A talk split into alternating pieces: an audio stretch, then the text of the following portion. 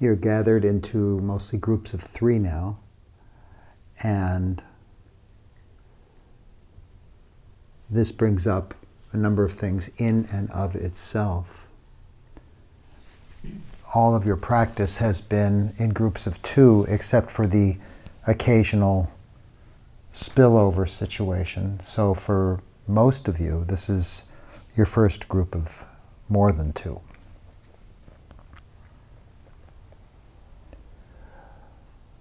Insight Dialogue as a meditation practice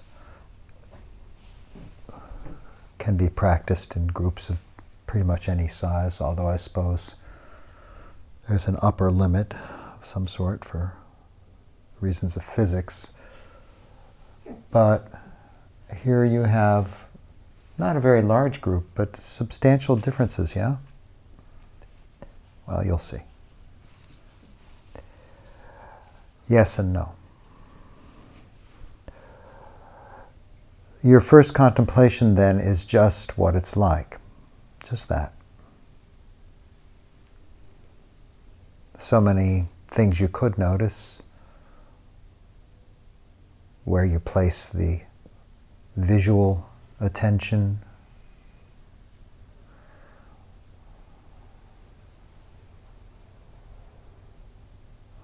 what happens with the guideline open, what is this relationality when it's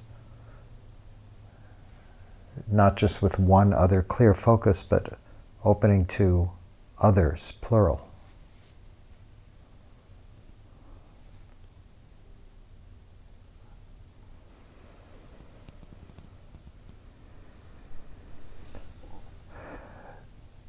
And while you're investigating this, I'd like to invite you to specifically notice and speak about whether it has any impact on mindfulness. Can mindfulness know this ongoing situation? So for example, if there's discomfort and you don't know where to look or anything like that, are you aware of that? Are you keeping in mind, remembering to notice the fact of being aware of it? And so you can comment on that as well as on, of course, the more blunt object of the feeling or of the awkwardness or the pleasure or the whatever.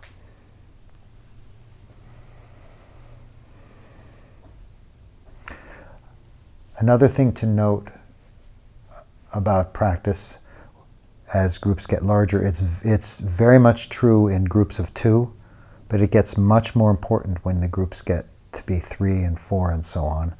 And it's another way of looking at listen deeply, speak the truth. And that is balance of listening and speaking. Some of you speak more easily, and you speak more often.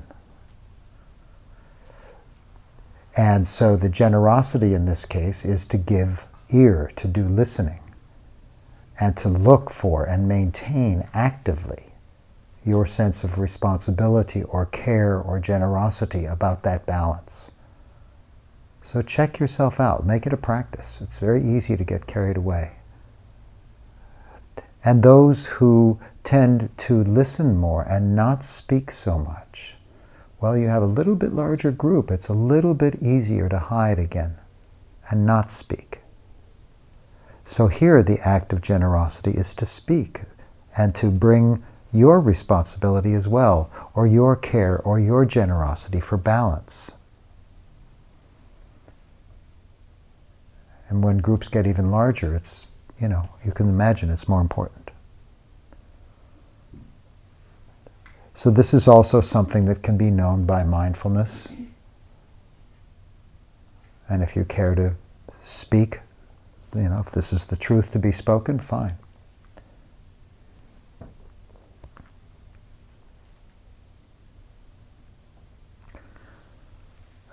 Again, beginning with just what's this like in the group of 3. And also, how is the mindfulness? How does this affect the mindfulness, if at all? Can you be mindful of it while it's happening?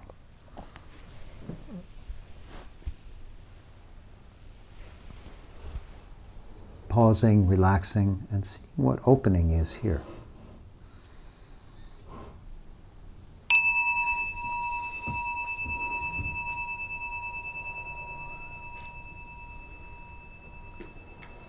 Just enough of an interruption to notice how mindfulness is. And is it being named? Are you naming how mindfulness fits in with your practice now? I mean, not theoretically, but is it affected? Is it present? Is it strong? Is it weak? Mindfulness is what will know this balance of listening and speaking. Is that being remembered?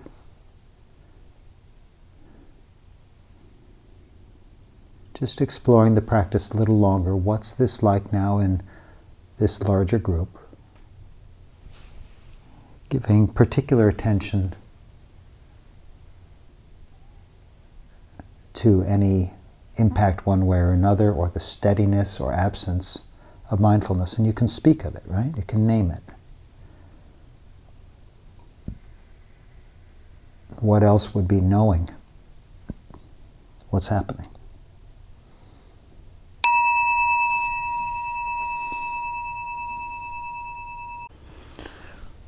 When we ask, what is the path? What is it that constitutes this movement towards freeing the heart, towards the escape from prison, the getting out of debt, the becoming well in the deepest sense? And the Buddha, anyway, seemed to say it begins with right view.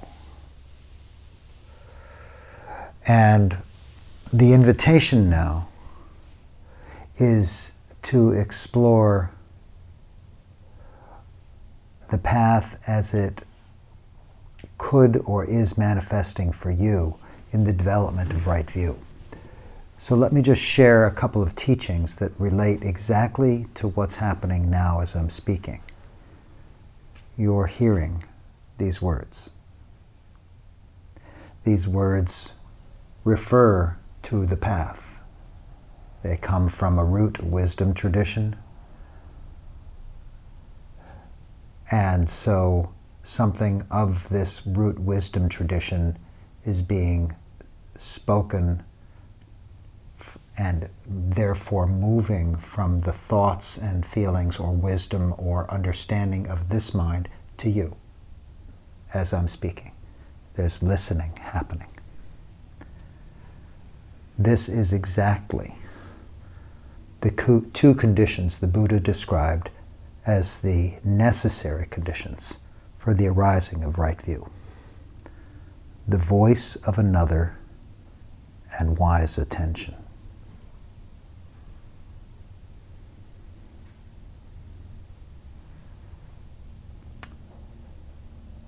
So this could be also recognized in your practice in your group now. As you're exploring, how do I do this? What is this important to me? Am I going to make a point of it? Where do I find the voice of another? Or in our case, we also have books and internet and videos and so on. Will I give it wise attention? What happens when I do? Where do I give unwise attention, if you want, if that helps? All the dispersal factors, but really try to focus on the wholesome quality, the development of right view, samadhi, wise understanding.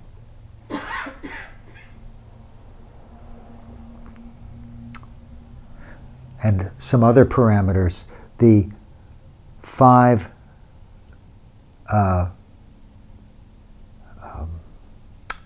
you might say practices that conduce to the development of right view, that support the arising of right view. Virtue. The mind can be simple and clear and know experience without being lost in its fear and remorse and anger and cruelty, so virtue. Learning. How does learning happen? Discussion. I think we know how that happens. Tranquility and insight.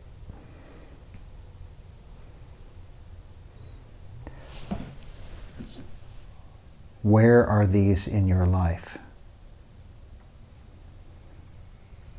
Where, how do you practice in your life right view? How could you? How do you want to? Is it important?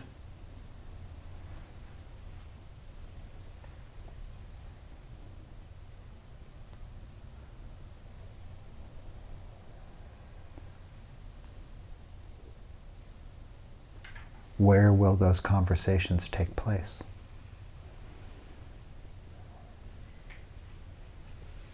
That voice of another, who is that?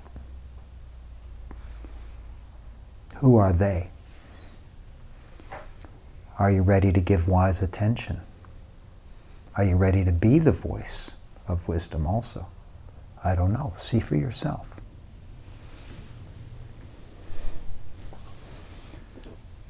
The first factor of the Noble Eightfold Path. Also the culmination, of course. Wise view, wisdom, liberative understanding. But we start right where we are, right here. Sitting with this butt on this chair, this cushion. This is it, guys. Listen deeply. Speak the truth. Voice of another, wise attention. Right here.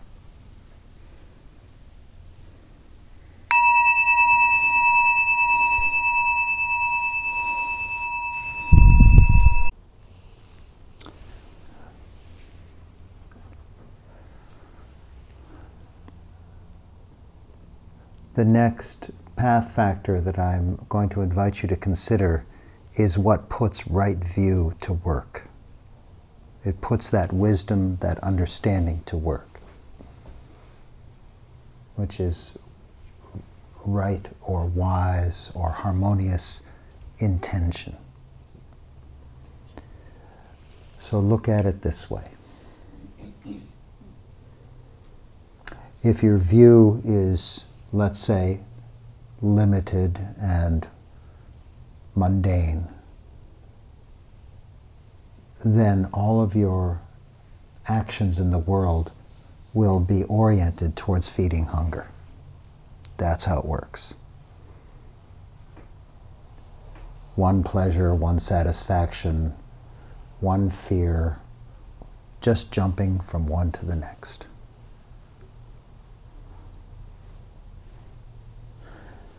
Coming to understand this and the suffering inherent in this, not just through thinking about it, but through knowing with the body, the wisdom in the body.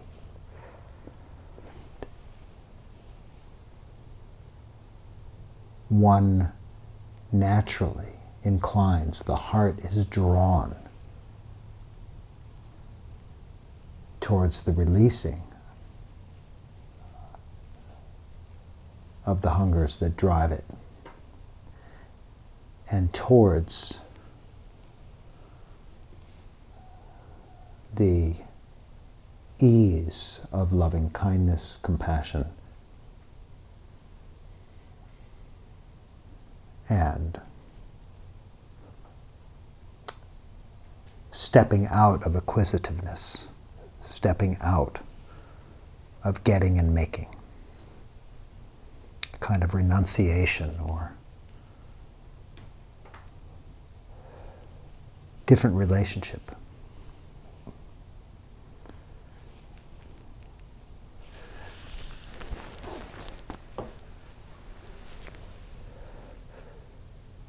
So just contemplate for a few minutes with your spiritual friends whether the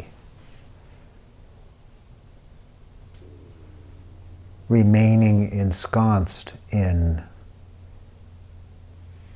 the domination of hunger is what you want.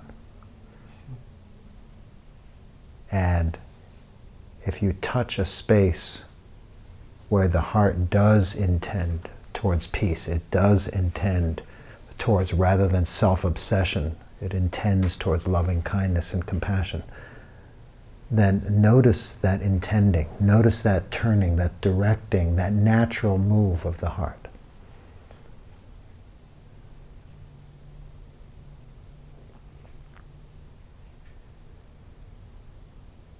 Because that's where all action of the mind, of speech, of the body comes from.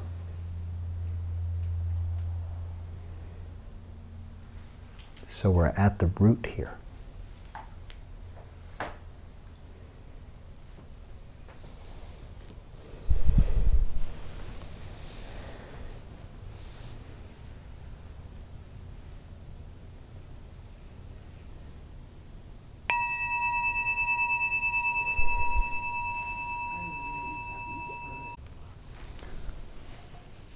As you walk now, I invite you to contemplate while you walk, not just practice your mindfulness more. Contemplate individually, in silence, in your own heart.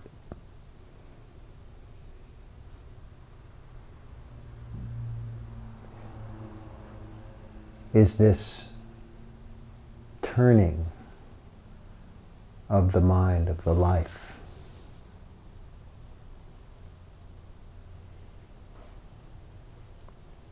really something that you want to do, that means something to you? Do you feel it?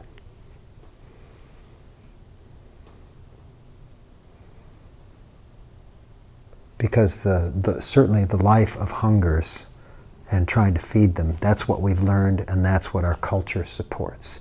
That's for sure.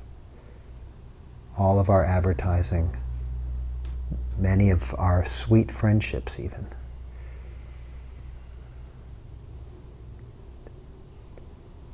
a lot of our artwork, popular media, point towards our famishment, constantly hungry. And how can we feed?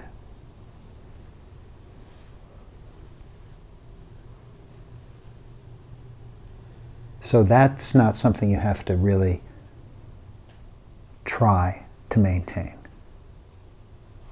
It will be well maintained for you. No worries.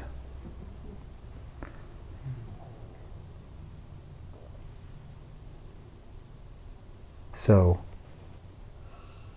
does the wisdom have any purchase in your heart?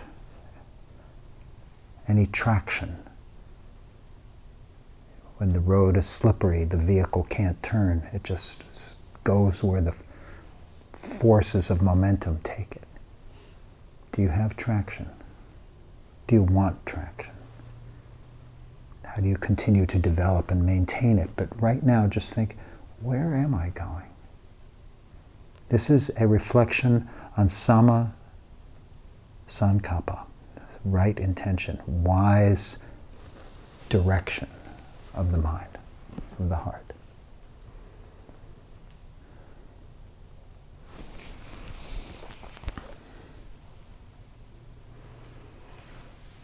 I hope your practice is good.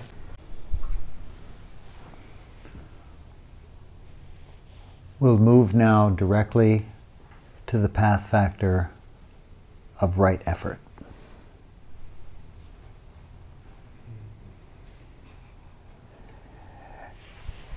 And to give you a summary, this teaching, this guidance, is basically out with the bad, in with the good. That's the basics of right effort. And now I'll give you the technical way of saying that same thing. to prevent the arising of the unwholesome, to abandon the unwholesome that has already arisen,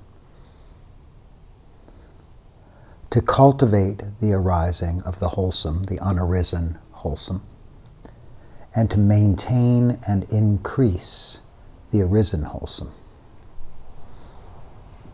Out with the bad, in with the good.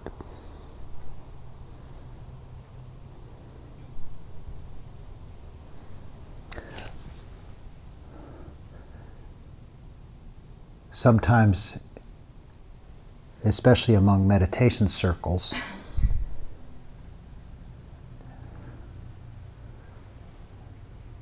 it can be found this reaction to words like striving and zeal and energy and effort, apply your mind, stuff like that. Because the association, without knowing it, is with wrong effort. Effort associated with tension and greed and pushing to attain a certain state or something like this. And it ties in with our cultural inclination towards a kind of brute force, hard work, I can do it kind of ethic. That's just unskillful effort.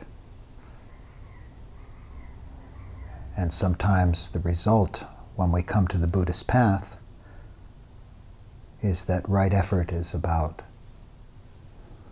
just kind of hanging out. It's going to be groovy.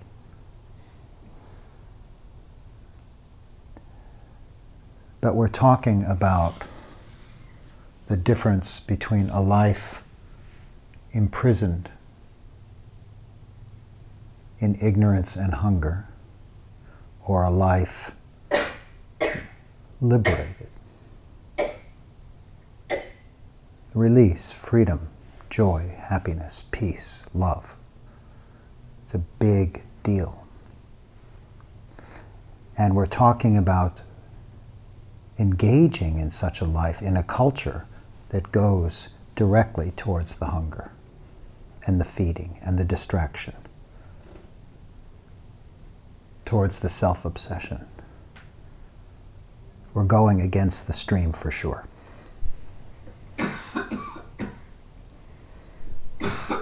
So if you think of it as a swimmer, you hop into the river is flowing a certain way. Do you need to swim to go the other way?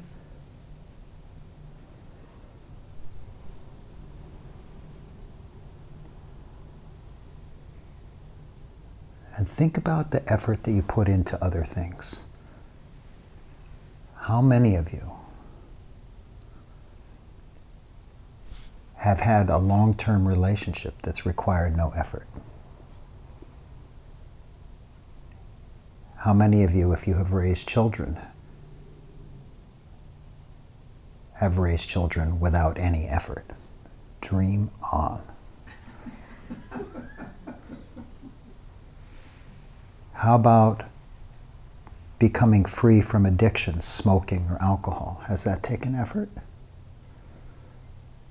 How about the work you've done in psychotherapy? Has that taken effort? How about the work you put in at work to really get something done, to build something up? If any of you have done startups or anything other than work in a situation where, I don't know, maybe your employer doesn't care and you don't care. How hard have you had to work?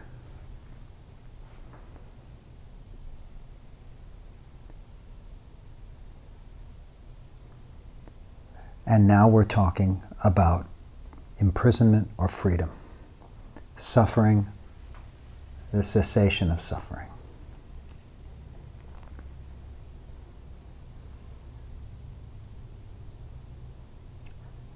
So,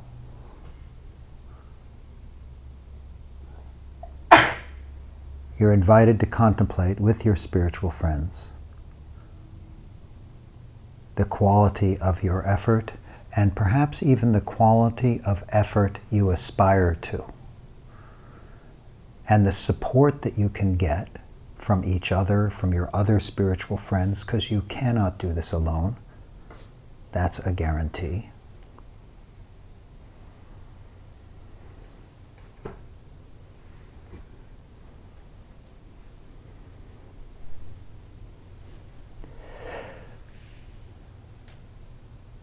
So what's your commitment to bringing real energy to turning away and preventing the unwholesome, to abandoning the unwholesome that's already present, whether it's personality patterns or lifestyles or just a thought that is cruel and harmful? To abandoning the life patterns that sustain impoverishment.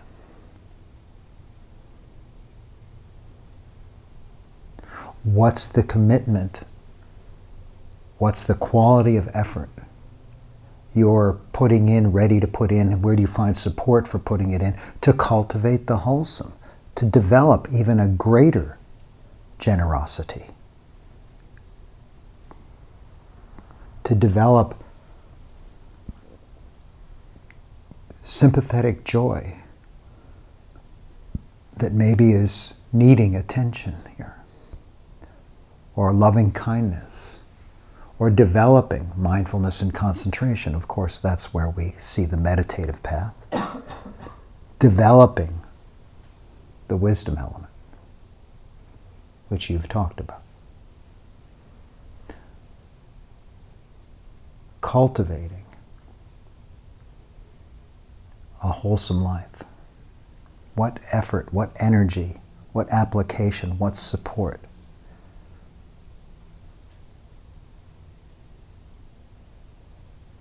Maybe what you really want is a kind of a casual, slowly floating with the stream in the same direction, just not as fast as everybody else. That's okay too.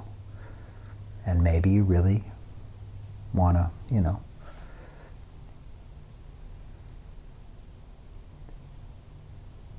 hold the fragrance of freedom dear.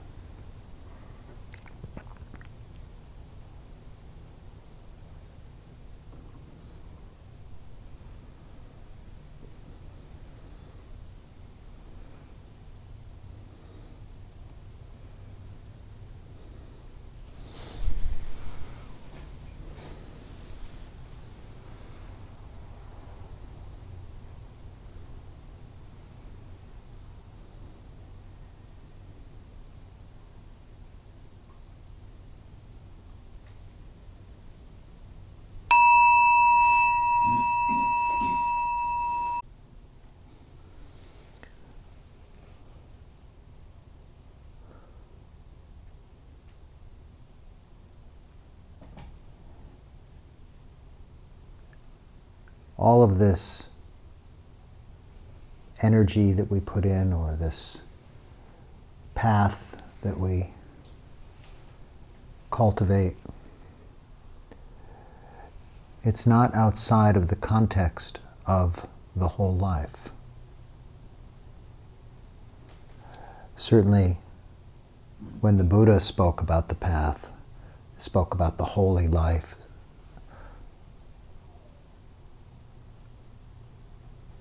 he spoke about how we relate to our families, how we relate to our work.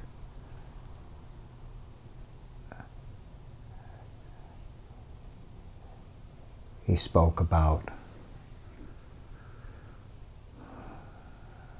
the everyday acts and the extraordinary acts of giving. Obviously, he spoke about extraordinary practices, formal, rigorous practice. And even that, however, was situated in a context of a life of practice. It wasn't like you had the constructs we have now of sort of insane lifestyles and retreat that bifurcate in this painful way.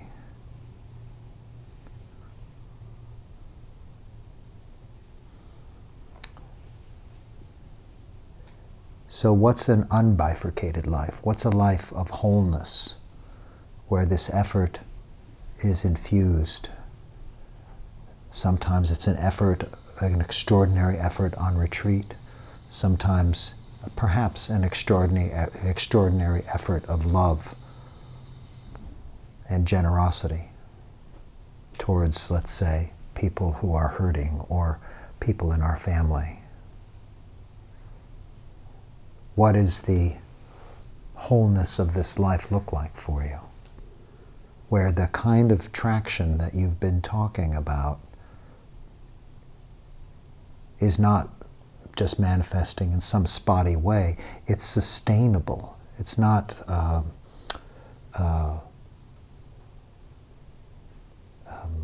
I'm just going to work really hard for a week on retreat, or I'm just going to work on this one thing, but there's a sense of really investigation that keeps the mind engaged. There's a sense of the deep appreciation for relaxation and steadiness,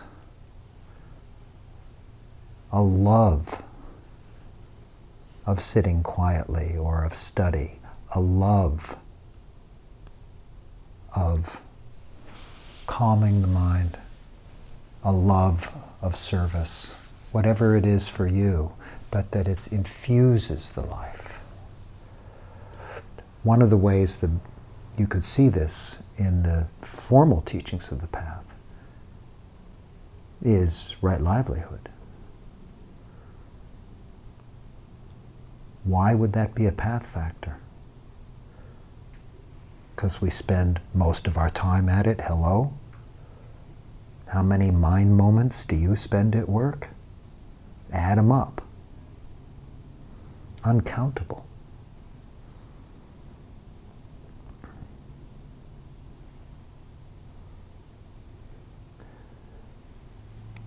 So, letting the mind widen out to the sense of a whole life. It includes your retreat life. It includes your life of, let's say, study or reflection. It includes your work life. It includes your family life. It includes your community and service. It includes your quiet time. Of course, that means it's also including all those moments of television or video games or something, and maybe the path in those moments isn't so strong. So, it's an honesty in it as well, right?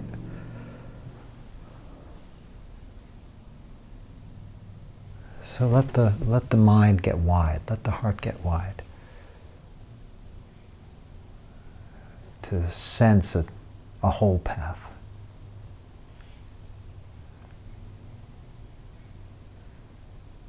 Where is there life in it? How can you infuse life into it? So that's the intention, right? That's the guiding of it. It's not just, you're not a victim of this life. Some things are given, of course.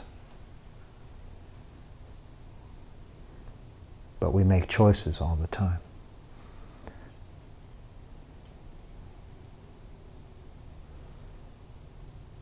Is meditation practice part of it, really? Or is it just sort of here and there? Is it worth it? Does it make a difference? Maybe it does, maybe it doesn't. See for yourself. Explore it with your spiritual friends.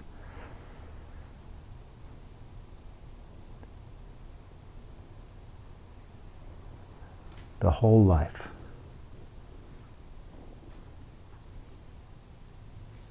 How does this relate to the intention and direction of your life and the strength of effort, the real commitment, the real sense of vision? What's that for you?